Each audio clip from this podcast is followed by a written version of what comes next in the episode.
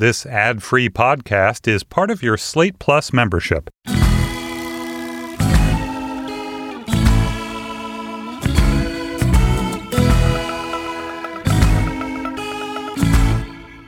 Hello! Welcome to the Speaking of Terrifying edition of Slate Money, your guide to the business and finance news of the week. I'm Felix Salmon of Axios. Anna Szymanski is here from Breaking Views. Hello. Emily Peck is here from HuffPost. Hello. We are going to talk about many terrifying things. There are terrified people who are terrified of Fires. fires, Disease. disease, uh, bad Facial recognition. face recognition. this is going to be a particularly dystopian edition. We're going to talk dun, about dun. what CNBC's calls in its chyron the mystery virus, which, as far as I can make out, has no mystery about it at all. It's a coronavirus. We know exactly what the virus is. We know where it is. We know how it spreads, but it's scarier if you call it a mystery virus, right? So we're going to talk about the virus and how bad it is. We're going to talk about the bushfires in Australia and why people are giving money to try and help out, whether they're doing any good. We're going to talk about Clearview, which is a terrifying company, and much more. We're going to talk about Smile Direct Club in Slate Plus. All that coming up on Slate Money. For the ones who work hard to ensure their crew can always go the extra mile, and the ones who get in early so everyone can go home on time, there's Grainger, offering professional grade supplies backed by product experts so you can quickly and easily find what you need. Plus, you can count on access to a committed team ready to go the extra mile for you. Call, clickgrainger.com, or just stop by. Grainger, for the ones who get it done.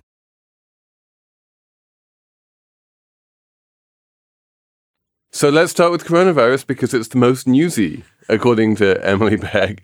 I just got a news alert about it right just now. It's literally Felix, actually newsy. literally in the news at this moment. So I feel like every so often there's a sort of disease, trendy, highly infectious disease, which breaks across the cable news, breaks into the cable news consciousness. And then suddenly everyone is petrified about whatever it is that week, whether it's, you know, um, anthrax or Ebola or SARS, or now I guess it's coronavirus. And there's this weird sort of nationwide panic, which may or may not be based in reality. And then a few weeks later, everyone's kind of forgotten about it. So I kind of agree with you and kind of don't. in that, on the one hand, yes, I often think that these are just panics. And especially in the United States, I would say right now, there is still just a lot of panic. However, like SARS took like a percentage of GDP of, off of China's GDP. Like this was not a small thing. It But it like was- 800 people. Well, uh, yeah, but 800 people dying does not um, take a percent off China's G- GDP. It's panic that takes a percent off China's GDP. You know, 800 people die in China every day because it has a billion people, and that's just what happens in China. It's it's the way that it affects transportation and commerce and all of that kind of thing. And some of those things are entirely rational, and they've quarantined Wuhan because you know it's smart to do that. And some of those things, especially in America, are not rational. Well, let's just back up Okay, and talk about what's going on. We're talking about coronavirus, which originated in Wuhan in China, probably one of these animal to human kind of viruses, you know, like SARS was and flu. MERS, I think. Yeah. And um, Like there's a pig flu, there's a bird flu. Who knows what this is? It's the it's supposed to be a rat- bat. Maybe it's bat, bat, bat sure. flu. And this Yeah. was like in, in uh, some kind of open market where the animal human interaction is, there's a lot of it. And so um, I guess 12 cities have been kind of put on lockdown by China, which is scary, I think. Like, I think that's part of what's feeding the panic. You're 40 ta- million people. I mean, You're talking about, I mean, which is apparently the size of Canada's population. Fun fact. Anyway, uh, so that's what's going on. There's been two cases uh, diagnosed in the US so far, just two. And then to put this in context, in the US in any given year, 200,000 people are hospitalized for the flu, and 35,000 people die from the flu every year. But no one's panicking about that. Just fun thought for you. And not people don't even get their flu shots. Get your flu shots, people. If you haven't got your flu shot this year, you're too, you're not too late. You should have got it by now, but I'm not going to shame you. Just go out and get it. So I think you have a point. It's it's it's not the actual pandemic or disease. It's the it's the chaos and the fear and the panic that causes the economic So I think that- problems. I Are there economic problems? We should clarify. so so that I think one of the unlucky things that is happening here is that it the the height of the panic happens to have coincided with Lunar New New Year, which is literally today. Happy New Year, people! Yay. And um, that is the biggest holiday in China. Everyone travels back home to see their family. There's a huge amount of gift giving. There's a lot of commerce. There's a lot of traveling, and so the effect of coronavirus on that is number one, it's going to reduce travel. Number two, it's going to reduce commerce. It's going to reduce, you know, the economic activity. And all of that is going to magnify the effects of the virus compared to if it had happened any other week of the year. That's true. I mean, I also would say that having something happen now as opposed to SARS in like 2003, you're probably going to have a larger impact just because travel, consumption, services, that's all a larger part of China's economy now than it was in the past. So that means the impact could be magnified. And I think that ultimately you are correct that a lot of the negative economic impact is a result of the panic. However, humans panic. I, I- just, I, I don't feel like we're ever going to be able to undo that. Right primal. yeah, I mean it's it's like market cycles, like they happen, and the central bank can't make you know people stop panicking about a virus. Panic does fuel a lot of a lot of economic problems, doesn't it? Really, if we could eliminate this this panic thing, If there was no panic, there would never be any bank runs and we wouldn't need the FDIC. yeah, it'd It's be true. all fine. Um, and then there were a couple of interesting um, pieces because everyone had tons of pieces about this because people get really, really Yeah. interested. They put on their face masks, they start freaking out. But again, get your flu shot. Anyway, there was a good, a couple of good pieces in Bloomberg just about what the U.S. is doing around pandemics, which you know everyone kind of expects more of these, and you know people are more resistant to antibiotics now than they used to be. And apparently, one issue for the US in being prepared for these things is there's not enough public funding for research, but also big pharma is not that interested in curing these things. So they don't devote that much money relative to other problems like say like cancer to R&D um, on treating these kinds of pandemics. No, I mean it, interesting. yeah, and that that is often the case with a lot of these. Is that it, if something's going to happen rarely, it's not going to be the type of you know blockbuster drug that you're going to be putting a lot of money behind. So that does obviously suggest that you need more funding from the public sector. It's And inter- pharma in general just doesn't love infectious diseases. You know, it's just not what they like to fund, what they like to put money into.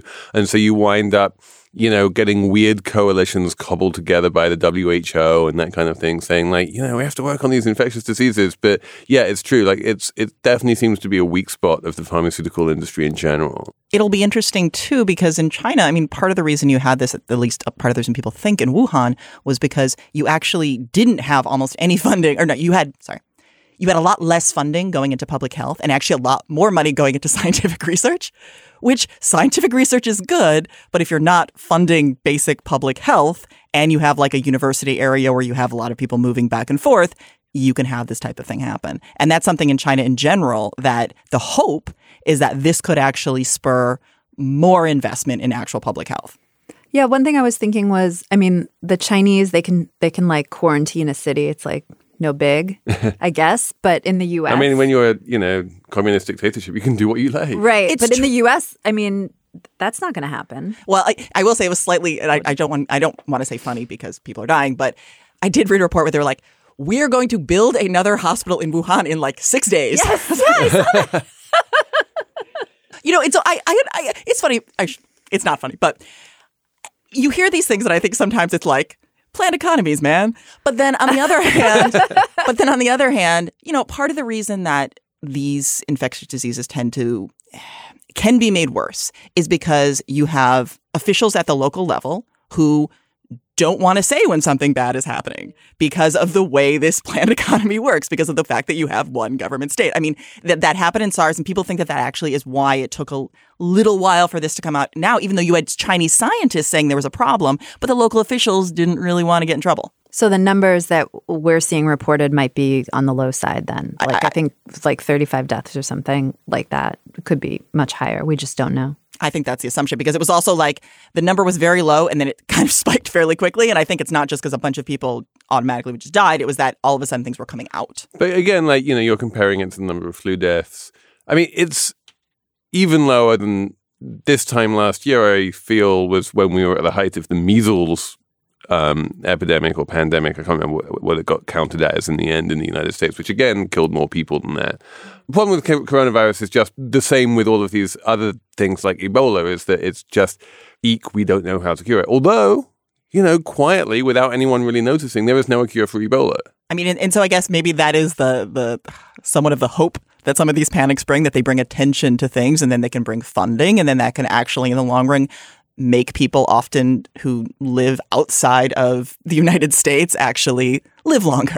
I mean, and also every zombie movie starts off with like shot of like um, the the news, the TV news, and there's like a map, and there's little red dots on the map about the virus that's coming, and then all of a sudden, someone in America coughs, and then the zombies take over, and it does the way these things are covered. It does trigger mm-hmm. in me, at least, a feeling of like. Oh, this is it. This like, is this is the this zombie, is the zombie apocalypse. Yes, and time. and and yeah, even my, though I know it's not, but it can be. My colleague Eileen O'Reilly went to a simulation a couple weeks ago about like what happens if a virus spreads from China, and a whole bunch of international agencies took part in this and tried to contain this, you know, hypothetical virus. And I think at the end, 93 million people had died or something. I mean, it, you can get there quite easily. Let us not forget, you know, the Black Death literally killed half of Europe. You know, these things, I mean, you know. Granted, things have improved a little Medicine is a little bit better since, bit. since the 12th century, but, you know. But the, I mean, the, the, the, the influenza yeah. Uh, yeah. pandemic killed more people than, am I right about this, than World War in died in World War One. Am I am I right? I think that's we right. Can delete yeah. that. You know, not bad. not to mention like more than ninety percent of Native Americans got killed off by you know. Yeah, I and, mean these are serious things, well, and you can understand a lot why people panic.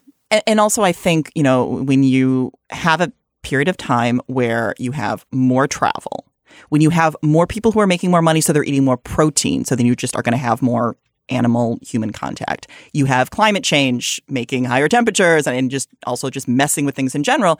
It seems like these things are going to happen more frequently.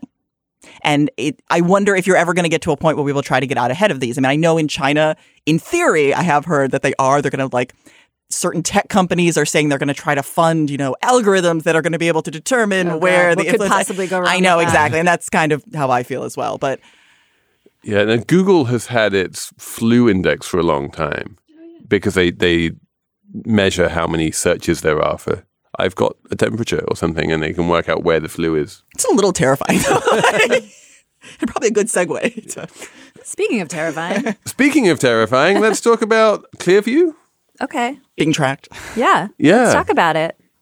Apple Card is the perfect cashback rewards credit card. You earn up to 3% daily cash on every purchase every day. That's 3% on your favorite products at Apple, 2% on all other Apple Card with Apple Pay purchases, and 1% on anything you buy with your titanium Apple Card or virtual card number.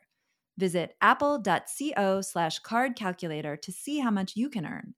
Apple Card issued by Goldman Sachs Bank USA, Salt Lake City branch. Subject to credit approval. Terms apply. Big story over the weekend in the New York Times, a little newspaper headquartered in Midtown. It's, yeah, Kash Hill, who's, you know, an awesome reporter I used to work with back in the day. Um, she finally cracked open the the Clearview story, which is a very very sketchy company run by a very, very sketchy founder CEO um, who I can recommend, you know, Googling what Gawker used to write about him back in the day. Um, but and I think one of the reasons he got funding from Peter Thiel was because they like bonded over like hating Gawker and being having had mean things written about them by Gawker. Should you say his name to complete your sh- smear of this guy? No, oh. I don't know. If you want, yeah, let's let's, let's out this man. Okay, I think it's pronounced Hoan Ton That. Do I have that right? I think so. Yeah, so he's the sketchy is Felix's word um, fellow that's founded Clearview, the sketchy company that has amassed a huge database of people's faces and is peddling it to law enforcement agencies everywhere around the country. And BuzzFeed had another little baby investigation into him and his weird ties to sort of the alt right.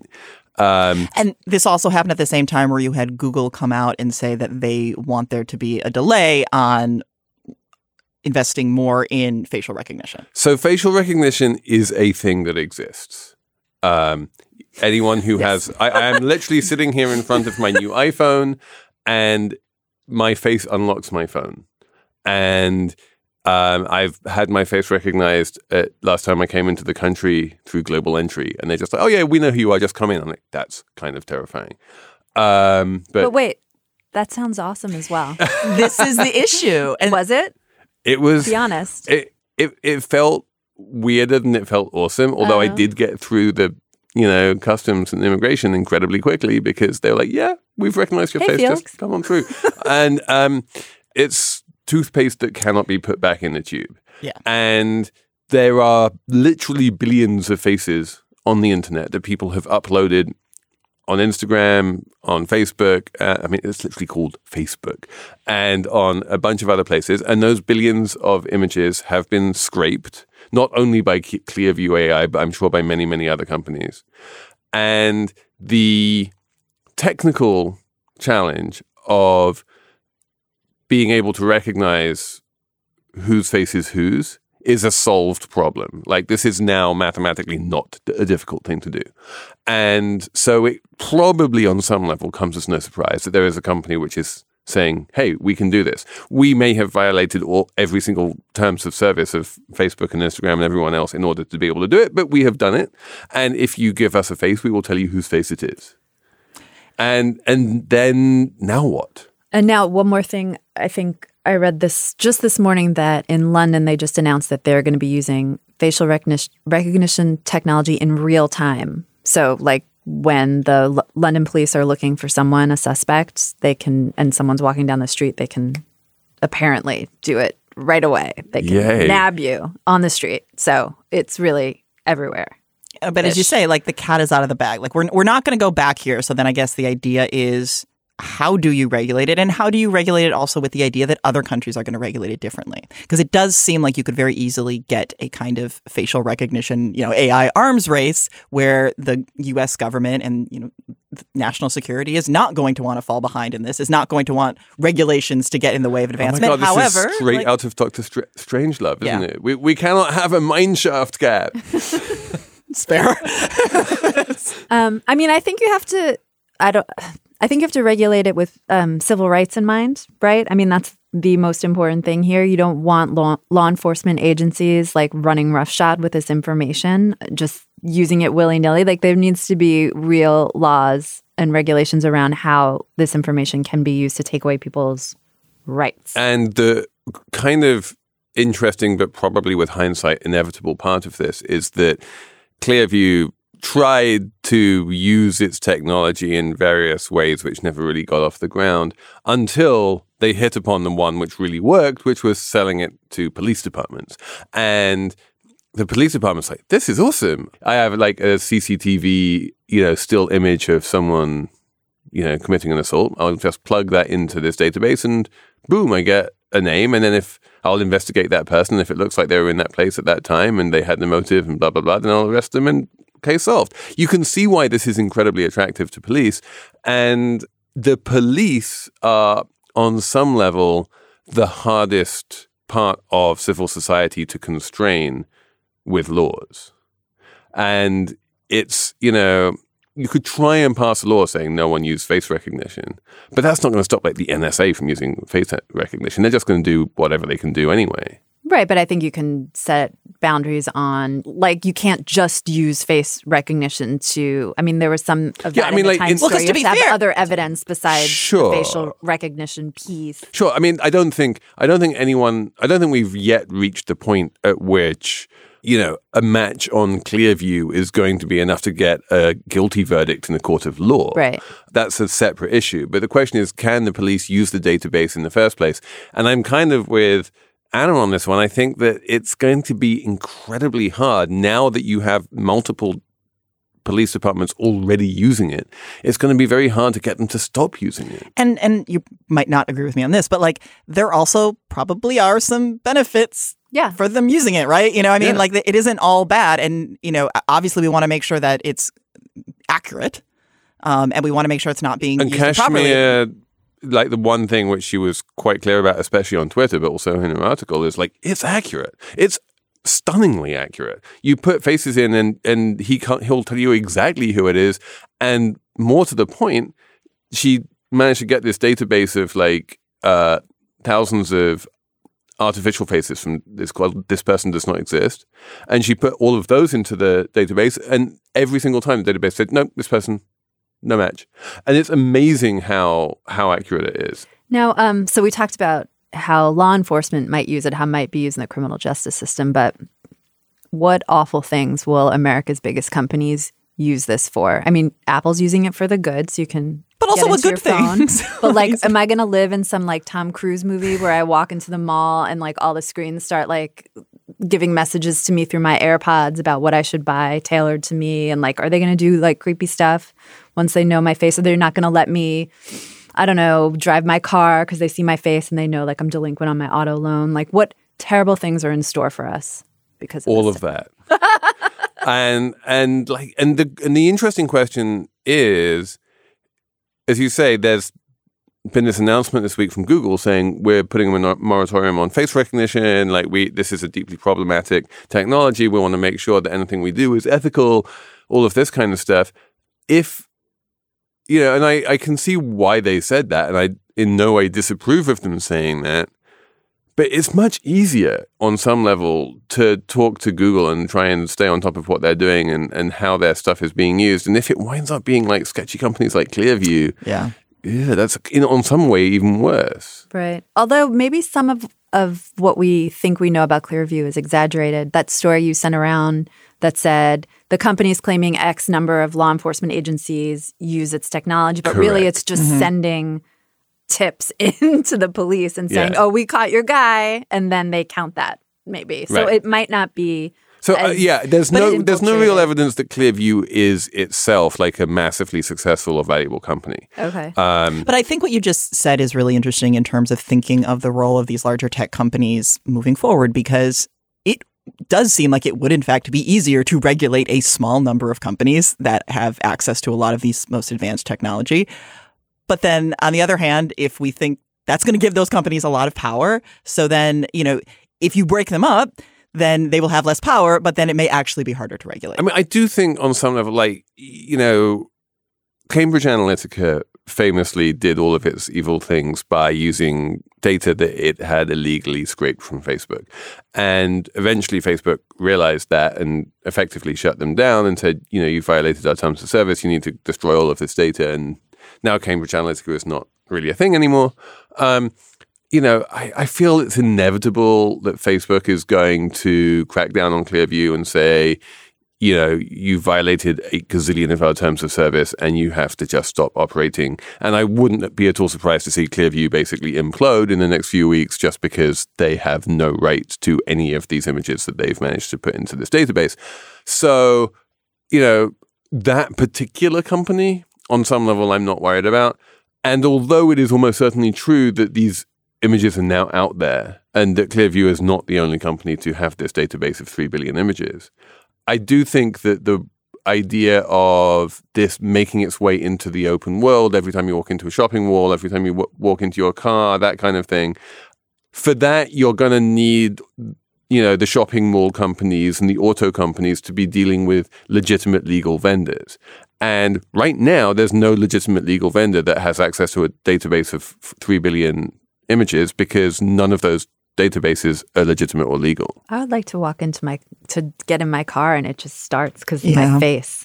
Some of this stuff does sound really, It really kinda does, I appealing. guess.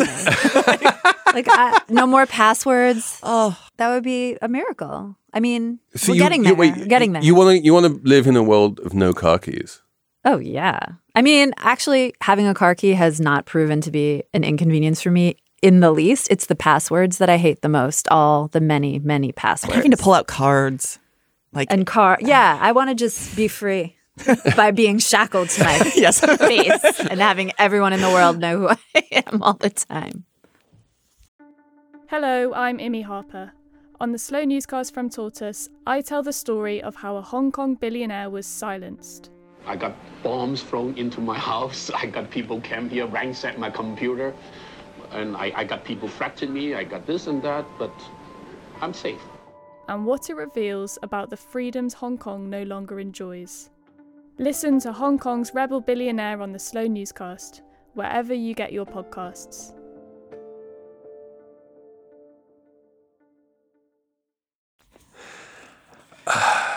And if all of that wasn't scary enough, Let's talk about bushfires. bushfires are destroying Australia. And someone sent me a tweet. Yes, And I'm going to call up the tweet. Felix sent the tweet around and said, "Let's He talk did. about this." It's from Jason Morrison in Australia. And it says this it says $95 million donated to Red Cross Bushfire Fund. But, quote, some of the funds would be saved to spend towards disasters in the future, unquote. People didn't donate so the Red Cross could bank. There are people living in tents who've lost homes and whole communities in distress. Spend the money. So, Felix, Yes. what is your take on this? Because a few weeks ago, I was just remembered this morning you wrote kind of about how donations to the bushfires, though well intentioned, perhaps aren't necessary. So, I'm I'm very curious to hear what you think. So I had so there are two different stories here, um, both of which on some level are you know squarely in the Felix philanthro geek wheelhouse. One of them is what you just said, which is a huge proportion of the donations has gone to the volunteer firefighters in New South Wales, who are effectively a government agency. And what you have is this very interesting phenomenon of people basically donating money to the Australian government, um, which you know is is not what you would consider to be a cash constrained cause. You know, if they need more money, they can just raise taxes or they can just like take or borrow money on the international bond markets and give it to the fire department. You know, the government obviously has some kind of budget constraints and does or doesn't fund the fire department, but there's this fire department in particular has not actually complained about being underfunded. But there is just this very deep seated feeling of, I want to do something. All I can really think of to do is give money. Who should I give money to? Well, the people who are putting themselves in harm's way and fighting the fire. These volunteer firefighters. They are literally unpaid. And so I'm going to help support them. And it's a, it's really quite effective in terms of making the giver feel better and feel that they have done something. And I just worry a little bit that you know, on some level, especially with the current Australian government, that this is going to mean that the government is going to turn around and go, huh, we don't even need to fund this fire department anymore because there's so much money just coming in from, you know, American film stars who are like at the Golden Globes. I mean, the um, Australian government recently agreed, I believe, to start paying some of the volunteer firefighters because they're working so happening. much. Yes. Um, but then is the Red Cross then it's tangential to what you just said? And then the Red Cross is a separate issue. People love to hate the Red Cross. Am I right with that? So the red, the American Red Cross is something we have talked about many times on Slate Money, and is I am just going to come out and say a bad charity, and do not give money to the American Red Cross because they are bad. Okay. Although that said, they are getting better. And they are doing less bad stuff and more good stuff. And when I was down in Houston after Hurricane Harvey, they were actually pretty effective at just going out and giving $400 in cash to everyone who was affected, which is a pretty effective way of dealing with it rather than what they used to do, which is, you know, trying to get a bunch of ambulances and blankets. And remember after Sandy, how they served a whole bunch of like pork dinners to the Jews. It was it was great. Um, but yeah, the Australian Red Cross It's not the American Red Cross. Do not tar the Australian Red Cross with the American Red Cross brush. Or most national Red Cross agencies are actually quite good. I have no reason to believe the Australian Okay. one isn't. Um, so that's fine, just like as an institution. The question then is, should you be worried that if you give money to the Australian Red Cross to help them respond to the wildfires, that they might not spend all of that and they might keep some back for future disasters. And the answer is you should not be worried about that. You should hope and expect that they do that. Right. You should want them to do that. Um, you you know why, right? Do, do we need to spell this one out? Because more disasters are coming, and and so there. So y- yes, I mean No. that's so that's part of it. Um, I mean, obviously we're li- living in the gl- age of global warming. These are not going to be the last wildfires in Australia, and the most important time to for an agency like the Red Cross to be able to respond to a disaster is immediately and not after the money comes in. So you want them to be to have the money they need to be able to respond immediately, and then you use some of the money from the last campaign to spend immediately with this one, and then the money will come in, and you, you're basically paying it forward. Right. And I think that uh, you understand where the anger comes from. And I think just in the same way that people want to give money because they feel like they can't do anything else, I think people want someone to blame for this. And it's hard to blame nature. So they have now, okay, it's the Australian Red Cross. But there's but there's something else going on. There's there's a bigger reason here, and this actually goes back to one of the reasons why the American Red Cross is bad. It's mostly its own fault, but there's one reason which is not its own fault, which is that after 9/11, the American Red Cross got a huge number of donations, and there were actually very few places where they could effectively spend that money. Right. Because virtually everyone who was injured in 9-11 died you know and like the effect the eventual like lung disease and stuff happened years and years later but there was a lot of people who died and you can't really help the people who've died and the job of the red cross is not to sort of help the victims families that kind of thing No, I remember they had like the tent set up for survivors, And and they they were were just just- empty. Yeah. And my my friend was working for a hospital at the time, and she was like, "We just sit there." and and what you wound up with was the Red Cross saying, "Great, we have all of this money, and we're going to put it to really good use, but we're not going to put it to great use at Ground Zero because there's really not much we can do down there." And there was the mother of all out uproars, and everyone's like, "We gave money to 9/11, and we want it spent on 9/11 and not on anything else." And then that created this like earmarking crisis, basically, where the Red Cross got shamed into feeling like it had to spend all money related to a certain disaster on that disaster and not on anything else. And that in turn created like an internal accounting chaos, which was incredibly unhelpful and created a lot of problems. And it's again, what we're seeing in, in, in Australia and in just in general, if you give money to a charity, you have to believe in that charity. You have to trust that charity to spend that money well. If you don't trust the charity to spend the money well, do not give money to that charity. And if you do trust the charity to spend that money well, don't try and second guess where and how they're spending it. Yeah, I mean, I, it kind of reminds me of even like when people are giving to universities and you get certain departments that are massively overfunded, whereas because people say, I am giving money to this one department. And so I think It's always the business school. it's always the business school. yeah, it's very true. So this is one of these instances where this desire people have to have control over their giving actually makes the giving less, less effective. I also want to point out a similarity between this story, people rushing to give money out of kind of a sense of panic and and powerlessness and just wanting to do something with the segment we did on the mm-hmm. pandemic, which is a similar kind of emotion in people reacting to things that are sort of just absolutely out of your control and you're trying to put your arms around something or trying to control it and, and so it's like almost like the same motivation behind like giving during a crisis like this when it's maybe not even useful and kind of like i don't know like wearing a mask in downtown new york city because you're afraid of getting this respiratory illness from Well, china that only two people Right. have so Or, or for that matter, you know, the people who are convinced that if they spend a little bit more effort on recycling, that's going to help save the planet. Yeah. And I think this this also points out like if we're going to deal with uh, climate change and global warming, like the answer isn't give money to charities. The answer is, you know, pay taxes, pay more taxes,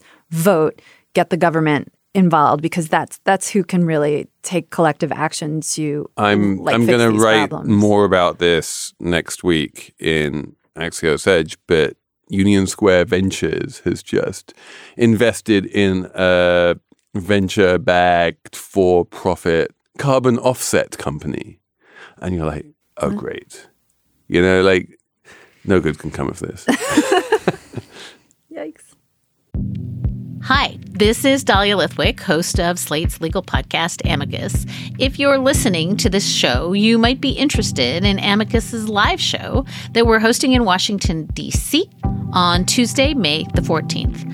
My colleague, Mark Joseph Stern, and I will be talking to some amazing guests, including Sherrilyn Ifill and a sitting state Supreme Court justice, all about how originalism, a relatively recently invented way of interpreting the Constitution, has taken over the Supreme Court and radically reshaped the law. It's been doctrinal rocket fuel for the conservative legal movement and facilitated the rolling back of abortion rights, the expansion of gun rights, and the obliteration of the separation of church and state. And as another wildly consequential Supreme Court term careers to its end, the court's originalists are on a tear.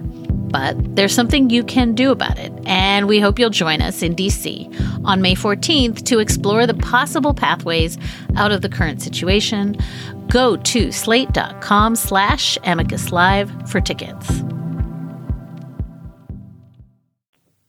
Let's have a numbers round.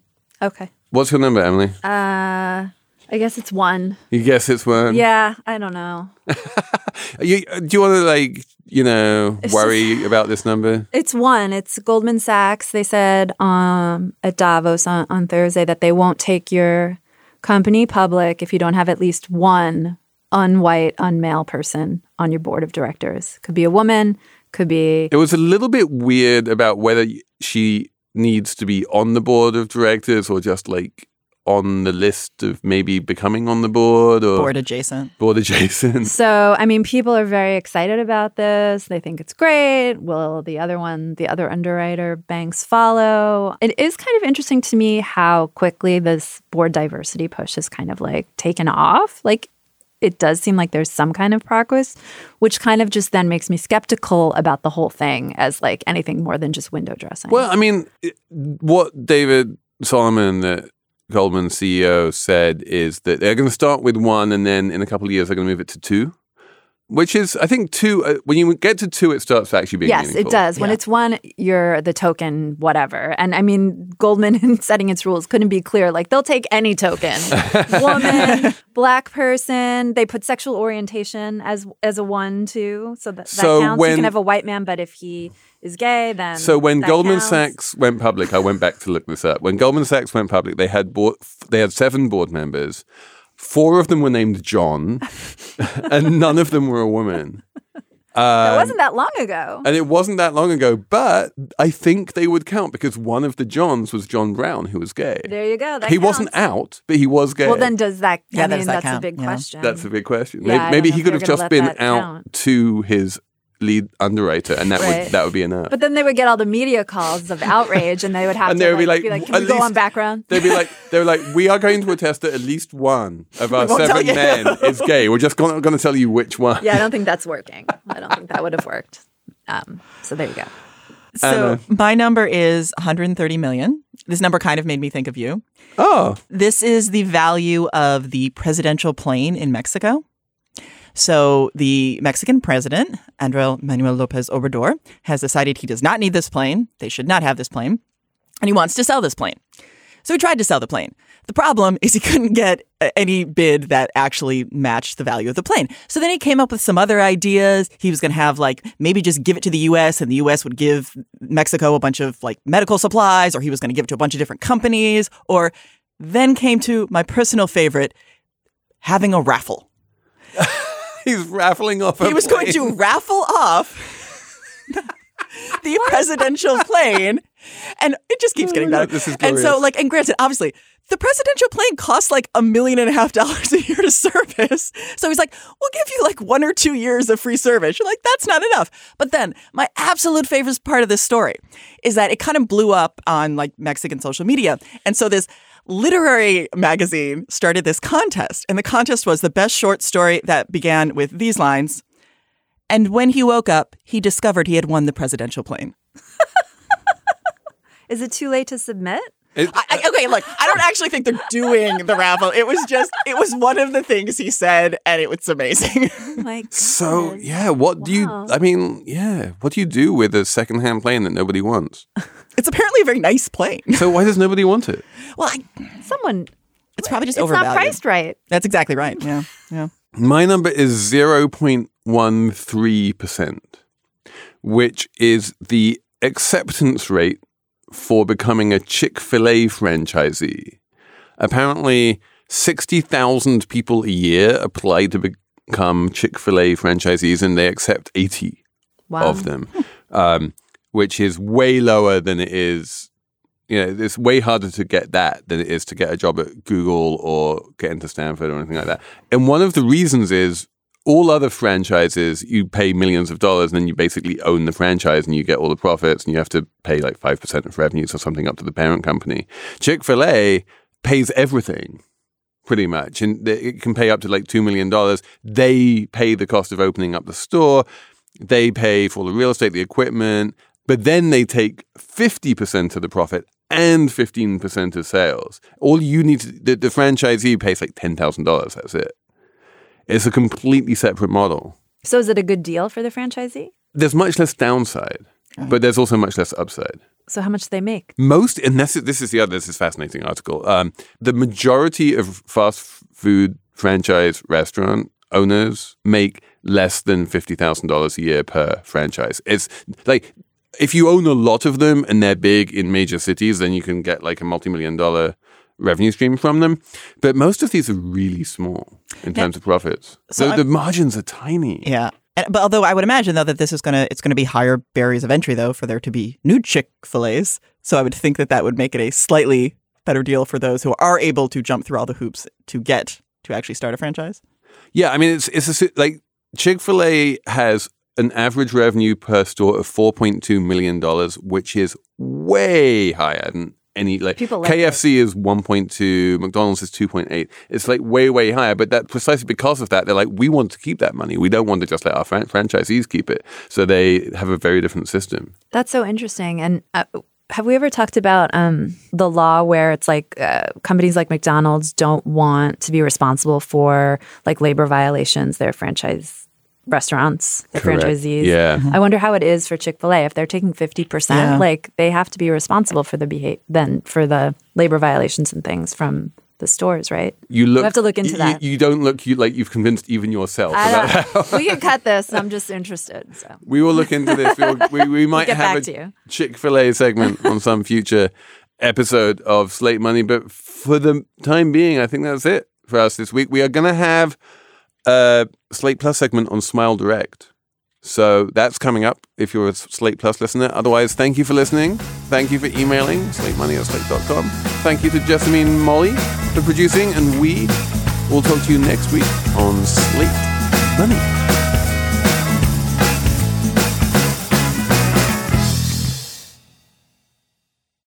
Lucky Land slots, you can get lucky just about anywhere. Dearly beloved, we are gathered here today to. Has anyone seen the bride and groom?